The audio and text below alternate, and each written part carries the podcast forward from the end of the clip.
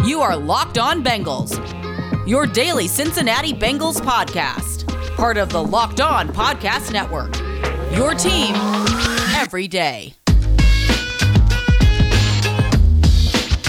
What up, Bengals fans, and welcome to another episode of the Locked On Bengals podcast. I'm your host, Jake Liskow, along with your host, James Rapien.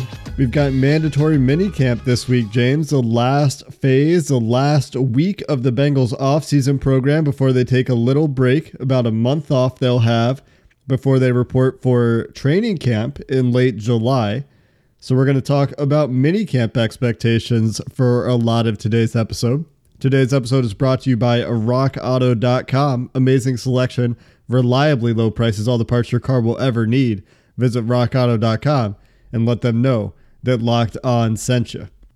So, James, it's time for mandatory minicamp, and I don't know how many differences we'll actually see this week. The biggest difference might be that you will be there for all three days, but all of the Bengals offseason program has been conducted under the quote unquote phase three rules, which has the entire time allowed for things like 11 on 11, 7 on 7, some contact, not full contact, but some contact. And the minicamp will occur in the same phase. The difference could be that it's mandatory. The OTAs are optional. We know that around the league, Bengals included, coaches had to negotiate with their players to get them to show up and participate in OTAs.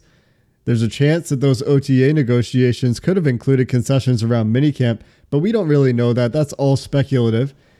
But you will be there at least for all three days. So instead of just seeing the first practice of the week, you'll see what it looks like for the flow of three practices. And the first thing I'll be looking forward to is seeing Joe Burrow not only one day, but three straight days. What does he do Tuesday? Is it the same thing Wednesday? And is he just as consistent? And then what about Thursday? Because that's the the thing. As impressive as he's been over the past three weeks of OTA practices, and just being out there alone was uh, somewhat of a surprise to to me, at least uh, a few weeks ago. But the the fact that he's slowly ramped it up each and every Tuesday that we've seen him. Well, how does it go week to week, and how will it go in minicamp? Will we see uh, a deep ball session on Thursday? Will we see uh, a seven on seven or eleven on eleven with Burrow? You know, could could Burrow do eleven on eleven? You never know. Will they just put a bubble around him and say don't get near him? If you're defensive line coach Marion Hobby, you scream at that those defensive linemen, and he's in on eleven on eleven. So uh, that part of it uh, is certainly the number one thing I'll be looking for th- this week is one is Burrow exactly what he's been over the past three weeks? And two, can he do it three straight days? How do they handle him and uh, everything that goes into number nine? Crazy that Joe Burrow is the top story of minicamp, right? I mean, who would have thought Wild. that the first thing we talk about on a Locked On Bengals podcast when we're looking forward to minicamp is Joe Burrow? I, I mean, couldn't have been me right? I, I mean, with all these new players on the defensive side of the ball, you're saying you want to pay attention to Joe Burrow? And and that's what I think the conversation probably would be if Joe Burrow had never gotten hurt, right? We would be interested in Jackson Carman and this offensive line. We'd be interested in these corners, this entirely new cornerback group. We'd be interested in the linebackers, who's taking a step. There would be even more interest around Ja'Marr Chase as the new flashy number one pick. But instead, we remain focused, and I think rightly so, on Joe Burrow because not only is he the team's superstar quarterback, and pretty much anything the Bengals do, we, we think about how does this affect Joe Burrow? Or how does Joe Burrow affect this player or this coach or this whatever, this PR move that the Bengals have done? Everything ties back to him but he's coming off the injury. And so we're just fully microscope on the quarterback.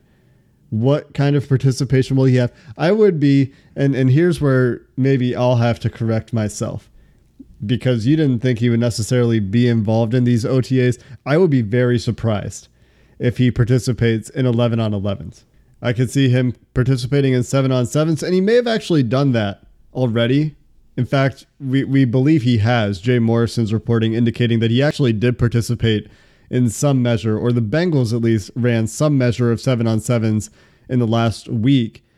I would expect him to be involved there, but like they're not even letting him put a running back in the backfield with him on like coordinated play action practice plays. Uh, and and having even a pass rush that, you know, even if they yell at him, "Hey, don't touch him, don't touch him, don't touch him," Uh, if they're not letting you do something you can control with a play action fake or even just handoffs, I can't imagine letting him face anything that even resembles a pass rush. It would be a surprise. Again, I, because much like how I thought a few weeks ago, you know, what's the risk versus what's the reward, and can you simulate ninety to ninety-five percent of this in seven on sevens for him, so he doesn't have to do the eleven on eleven type stuff, right? Or can you just do one on ones and have him throw deep balls and work on that and um, have these receivers go up against the corners. Like, is that 80% of what he's going to see in seven on seven anyway? Because that might be the route to go. And then you can slowly ramp him up when training camp starts. So that would be, if I had to guess, where it is. Because again, he hasn't been cleared for contact. And obviously, the, the contact portion, he's not going to get hit or anything like that. But it, it, doesn't matter. Like why why push it too far, risk pushing it too far? And I think this goes beyond a Zac Taylor type decision. Obviously, you have to consult with team doctors, but it's an organizational thing, right? Where I would not be shocked at all if Mike Brown, Duke Tobin, and the rest of the Bengals front office is involved in Joe Burrow's schedule. And a few weeks ago, he did refer to it as, you know, ownership and, and things like that uh, when talking about potentially playing in the preseason. I, I don't think minicamp's going to be any different in, in how he's used or how much he's out there during what I do think uh, we could see some 11 on 11, even, even if he isn't out there. Yeah, I think we will see 11 on 11. Like it just makes sense as a natural progression of things. They've been ramping these guys up for three weeks. You heard Zac Taylor talk about that, you know, there's certain things they don't like to do right away. The deep balls, for example, they don't want Tee Higgins blowing out a hamstring, right? They don't want Ja'Marr Chase coming in as a rookie, pushing a little too hard right away. But then as you get into the third week, fourth week of things, you can open it up a little bit. They, they've done some seven on sevens, 11 on 11, obviously the natural next step, but it, it absolutely depends on where Joe Burrow's at medically. It seems like the, the way they've talked about his involvement in OTAs has been he really wanted to be out there. That's great. They've handled him with kid gloves a little bit also great in my opinion. That's fine. At some point, though, Joe Burrow will have to play football. He will have to be around guys flying around. At some point, Joe Burrow is going to get hit again. But there's no need for that to happen in June, in early June. It shouldn't happen in training camp either. That just shouldn't happen for your quarterback in practices. So they have time to figure out a plan. He has more time to rehab. Like I said, there's about a month between minicamp in training camp. Actually, a month and a week, I think, give or take, before players will report back to Paul Brown Stadium after they get a month off. Coaches get a month off too. Nice time for everybody. Everybody gets their vacation. But you know who won't probably take a vacation, James? Joe Burrow. He's going to be there skipping his trip to Disney World. He's going to keep rehabbing that knee, and then he'll probably be ready for a little bit more by the time training camp comes around he's skipping the the summer trip to Disney World because he wants a winter trip to Disney World, maybe in mid February. Jake Liskow. That's your daily dose of optimism from James Rapien. Coming up next, we talk a little bit about some of the other mini camp storylines, all those things that I kind of listed earlier that I said we're not paying as much attention to because we're focused on Joe Burrow, his recovery, his superstardom in Cincinnati. Talk about some other mini camp related topics coming up next.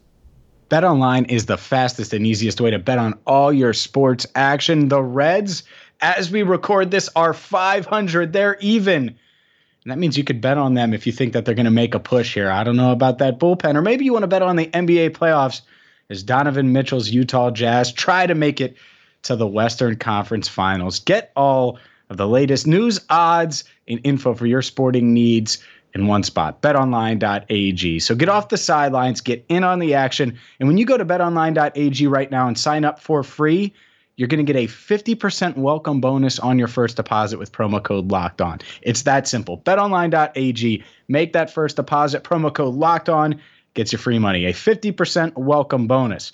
BetOnline, your online sportsbook experts. There's going to be a ton of stuff that comes out over the next few days about the Bengals during mini camp and different things that they're doing. But the thing I'm going to try to focus on the most outside of number nine is what's in front of him, because that's been the the downside of OTAs. Is there there just isn't much you can say about the offensive line. And I'm not saying minicamp is going to be this revelation where we come out of it and say, "Oh man, insert this player is going to have a breakout year." Like because that's probably not going to happen in the trenches on the offensive line. But I do think we'll get to see more of Frank Pollack. We'll get a, a closer look at these offensive linemen and what is hopefully a, a, revamped unit that's been such a topic that we've talked about, not just this offseason, really since last offseason, right? So it's it's been kind of a never-ending conversation about the offensive line and uh, you know, are they truly better? I think this is going to kind of give us our first little bit, a little snapshot of what's uh, what's to come this season. The never-ending story four coming to Cincinnati TV sets in 2021. Will the Bengals offensive line be any good this year? Do you know what the never-ending story is, James? I do, and I do believe you're referring to the 80s classic, The Never-Ending Story. Did you know there were three Never Ending Story movies 1984, 1990, and 1994. I did not. I think I might have seen the second one, might. I know I've seen the first one, uh, but I, I kind of gave myself away there when I said 80s classic because I didn't think that uh, any of them were in the 90s, but I guess two of the three were. Also, did you know it was apparently at the time of its release the most expensive film produced outside the United States or Soviet Union? Well, that's what happens when you have to produce weird giant animals and different sets and different things like that. I mean, that was a very, uh, very unique movie to say the least. I honestly don't remember it at all, except apparently it was for the uh, a large part of it was done in West Germany back when Germany was in two parts. Anyway, the the tie-in is that we're still talking about the Cincinnati Bengals offensive line and much like the never ending story, this is the the third year, fourth year, fifth year, going back to 2016 that we're we're talking about this. And it remains a story for the Bengals in in minicamp. It'll remain a story in training camp. It'll be a story in the preseason. It'll be a story in the first quarter of the season. And hopefully after that, it's not a story anymore. But I feel like it's just going to remain a story for I don't know, as long as it needs to be, right? Like we're going to be talking about it until it's fixed. And then when it's fixed, maybe we'll be talking about it the other way with the general increased awareness around offensive line play that has emerged in Cincinnati and really around the league with some guys like Willie Anderson, Duke Manyweather, etc., making their thoughts on the forgotten position, the forgotten positions being paid more attention to. But certainly for Cincinnati, what what we could be looking at this week is who are the units? Who who's out there with the first team? Is Jackson Carman getting reps with the first team? Because the only time we've really talked about Jackson Carman is when he was not with the first team at the very beginning of OTAs, and since then the the name and and the different guys rotating with the offensive line haven't really been a topic of conversation. So something we can keep an eye on in mandatory minicamp as we get three days to watch these guys this week. And as far as Jackson Carman goes, if he's not lining up with the ones this week, I don't want anyone to panic. I don't want anyone to freak out and and call him a, a bust or and I'm not saying you're going to, but I remember, and I'm going to keep referring back to this because I think Bengals fans know how talented Joe Mixon is. There was a time, not during minicamp, during training camp, where Joe Mixon was the third string running back behind Jeremy Hill and Giovani Bernard. And there was never a time during Jeremy Hill's really football life where he was more talented than Joe Mixon including when he was running for a bunch of yards and Mixon was at Oklahoma. Mixon's always had more talent, and that's just part of it, right? And so I, I think that that's that's the the balance here is yeah, we do want to evaluate these guys as much as we can, but carman might and it it sounds silly, and I don't know if Zac Taylor is actually going to do this, but he might be a backup and, and with the twos because he's a rookie right now and he's got to earn his stripes, so to speak. And I'm okay with that because it's mini camp, and a lot of these rookies were on Zoom last year, and if that's the the hoops that they're going to make him go through to to earn that starting right guard spot, then that's okay with me. I was listening to Kyle Shanahan talk about drafting uh, Trey Lance and and the plan for Trey Lance, and if he was going to be, if he knew he was going to be the number two right away, and if he was going to be competing for a starter spot. And he talked about it's different because it's a quarterback, but rookies come in and they they have to figure out what the hell they're doing before they can really compete. They have to learn a whole new playbook, all this new terminology, get their bearings for NFL practices. In some cases, a new city, obviously not for Jackson Carman, but there's a lot going on for rookies in those first months with a new team. So it could just be that. It could be as simple as we're going to use OTAs and minicamp to get him acclimated, to get him coached up a little bit, to get him installed, and then we'll have a real competition in training camp. And I think that's something that probably deserves, for all the roster battles, a little bit of perspective around this roster is I don't know how much you can always take away from OTAs and, and from minicamp when a lot of these competitions won't start in earnest until training camp. But not only the offensive line will be dealing with these sorts of conversations, I think we've talked about in the past you know the the defensive trenches, the the defensive line rotation. Trey Hendrickson apparently recently said that they've been working him in as a three tech, and I wonder what sub package that would be part of.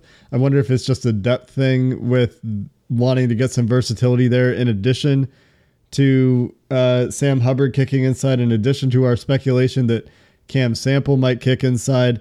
Hendrickson did, by the way, play 10% of his snaps for New Orleans inside a tackle. So it's not like he has no experience there. And that was in 2020. So he has some experience kicking inside, but I, I do wonder, I continue to wonder how this defensive line will look. I feel like, you know, we've talked about the secondary quite a bit. We've talked about the fact that they're going to want to go single high quite a bit, let Jessie Bates play that middle of field center fielder role.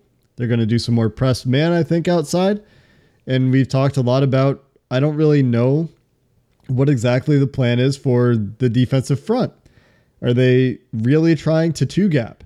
Are they really trying to resurrect a Dick LeBeau style two gapping 3 4 base defense with Mike Hilton coming in as a versatile slot blitzing kind of player and the amount of outside rushers they've added and, and big guys they have that could be you know, your traditional three four and and three four nickel package kind of stuff. Where if you start to consider some of these edge rushers as linebackers, in terms of three four linebackers, then maybe the roster construction ends up a little bit different with the players they keep at interior defensive line versus outside uh, edge rushers that that could fill the, the quote unquote linebacker role too, and maybe they keep fewer traditional off ball linebackers and more edge rushers. So that's a conversation that I'm interested in seeing how that develops, especially because we have hardly talked about linebacker.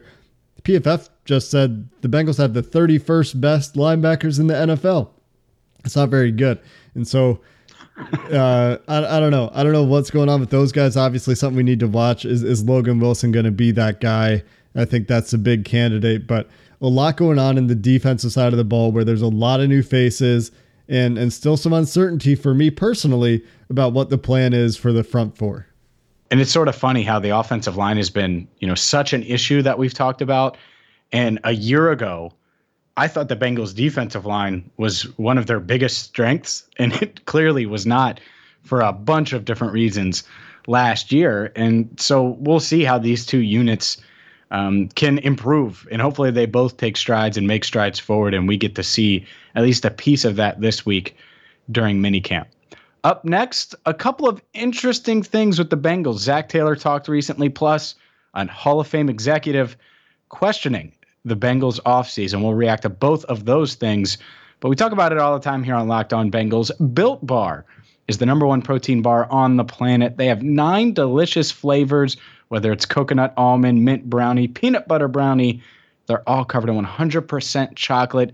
And the best part isn't their amazing taste, it's the macros. High in protein, low in sugar, low in calories, perfect for you as you're trying to get lean before vacation, or maybe you're trying to bulk up like some of these guys like Joe Burrow and Tee Higgins have done on the Cincinnati Bengals this offseason.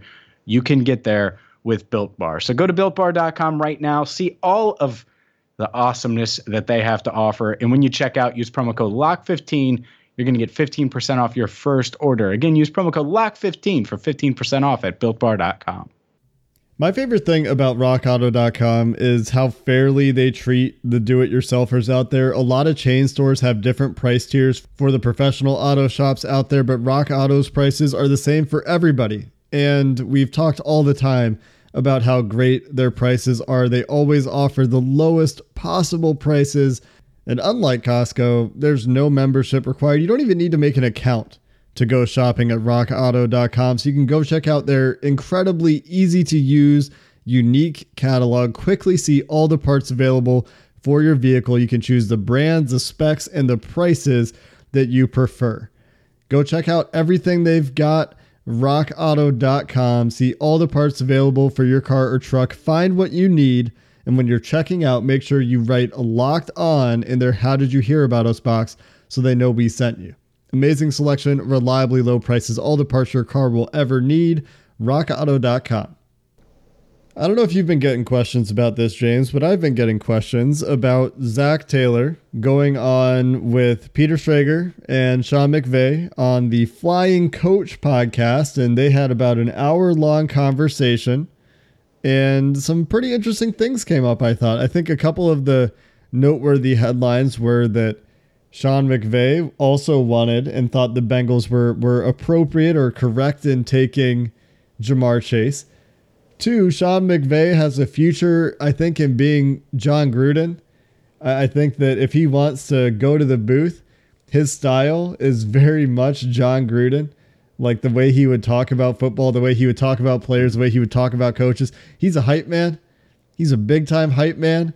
And he also hyped up Zac Taylor. He said that, you know, they met when they were young at Indianapolis at a combine and that he was just always really impressed with the amount of work that Zac put in. And when he could get him to be an assistant wide receivers coach, I think that's that's where he started in LA McVay was very excited to just get him in the building because he's always seen Taylor as the ascending coach, as this ascending coach rather that that would go above and beyond the the job description and and eventually did. He worked his way into the quarterback coach role and McVay remains effusive in his praise for Taylor. What stood out to you, James, in the conversation these guys had? Well, one, uh, apparently Zac Taylor can still sling it a bit because of uh, some of those workouts that they had pre-draft wise with Cooper Kupp and uh, you know other receivers that ultimately ended up in Los Angeles with the Rams, and Zac Taylor was the one throwing him the ball. So I think that's kind of cool. Uh, the other thing was, and I wrote about this, and it's just a little something small, and I think some people thought that Taylor was comparing the two players in Ja'Marr Chase and Cooper Kupp, but it was more about naming two traits that they both have. And so I want to make that clear. The Bengals didn't draft the next Cooper Kupp with the fifth overall pick, but what, Zac Taylor was saying is that Chase reminds him of Kupp in the sense that he has great body control. The other thing that he said is that they're both hard to bring down on the first contact, which two awesome traits to have. And then he went on to say, yeah, but you, you, you have those things that Kupp has, plus unbelievable athleticism in the high end speed and all of the things that Chase possesses. But to me, that stood out because Cooper Kupp is a guy that is, I mean, I, I think he's great. I think he's a, a great receiver. Didn't top the thousand yard mark last year, but has averaged over a thousand yards over the past two seasons. And certainly, if you took Kupp and you gave him four three four speed with uh, a little more athleticism, I think he could be one of the game's best receivers. And I think that was Zac Taylor's way, uh, way of saying how special Chase is. Yeah, I think that's pretty interesting when I think Ja'Marr Chase. Cooper Kupp is like not even in the in the book of of players that I that I think of when I try to come up with here's some here's some similar traits and so very productive wide receiver to be sure and could be even more productive with Matt Stafford's arrival in LA but it is interesting it is interesting I mean I guess they were just talking about Cooper Kupp and wide receivers and some of the things that you know Zac Taylor liked in Ja'Marr Chase but I did find it pretty interesting how excited Sean McVay seemed for the Bengals offense. And I think, you know, part of it is like I said, he's a he's a Gruden-esque hype man. When when I was listening to it, I really did think like, man, this sounds like Jon Gruden. You get any of that from from McVay? Yeah, because part of it is he talks fast, and I, I think that his delivery, it, it, you know, where he could be like that young Gruden, and I, but I do think the difference is I think McVay. Oh, this is might be a take, but I don't care. I think McVay's already a better head coach than Jon Gruden. So like, you know, maybe he's unproven now, or he's not as big of a name. But I already have him ahead of like if I had to rank coaches, McVay would be well ahead of Gruden in my my rankings. But yeah, I agree. I think there's something infectious about his personality that uh, uh that that comes out, and when you mix in his delivery and his cadence, that certainly is part of it. What have you done for me lately, James Rapien? forget winning Super Bowls. We've been to a Super Bowl recently. We're building something that may or may not be sustainable in LA. It'll be really interesting to see that division this year. I'll just say that before we get back to the Bengals. That NFC West is just an absolute grindhouse of a division. Uh, outside of that, James, you put this up at allbengals.com. I saw the headline as well. Gil Brandt doing his thoughts on some off seasons does acknowledge and and has seen the Twitter conversations, I guess, that the Bengals did take steps to try to protect Joe Burrow. He talked about Riley Reiff, talked about Jonah Williams, talks about Jackson Carman, but he does wonder, like we've talked about, and the national media continues to to wonder as everybody is getting through their various, you know, who did the right thing in the offseason pieces is where that part of the media cycle for NFL off seasons. Everybody continues to wonder did the Bengals do enough to protect Joe Burrow and Gil Brandt still questioning that. And and one of the points that he makes is did they get the right lineman in the second round?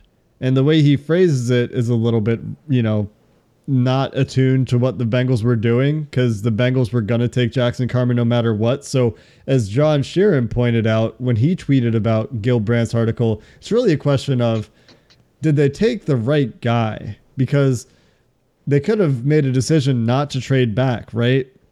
If if Teven Jenkins turns out to be a better player than than does Jackson Carman, we're going to look at this trade and think yeah, okay, you got a couple extra fourth rounders, but was it worth it? If, if Teven Jenkins goes on to be a really good player in the NFL and Jackson Carman doesn't hit, but obviously those are very big what ifs.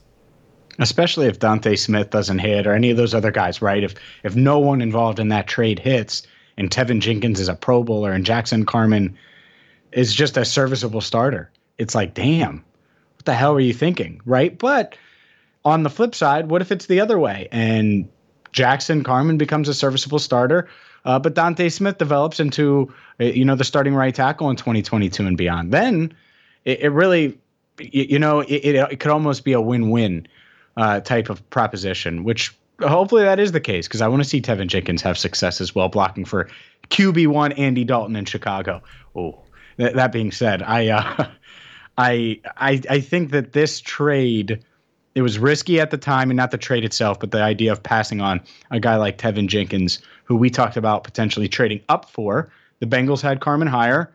It's a gamble, and we'll see if they're right. They very well could be right, right? They were right about Jessie Bates when I, I think some people were surprised when they picked him in the second round. If they get it right here with Jackson Carman, no one will be questioning it in a couple of years. Yeah, and I think the other thing to consider that has needed to be pointed out to me several times, and so that's why I bring it up, I guess, is that the Bengals might actually have designs on moving Jackson Carman to tackle in the future.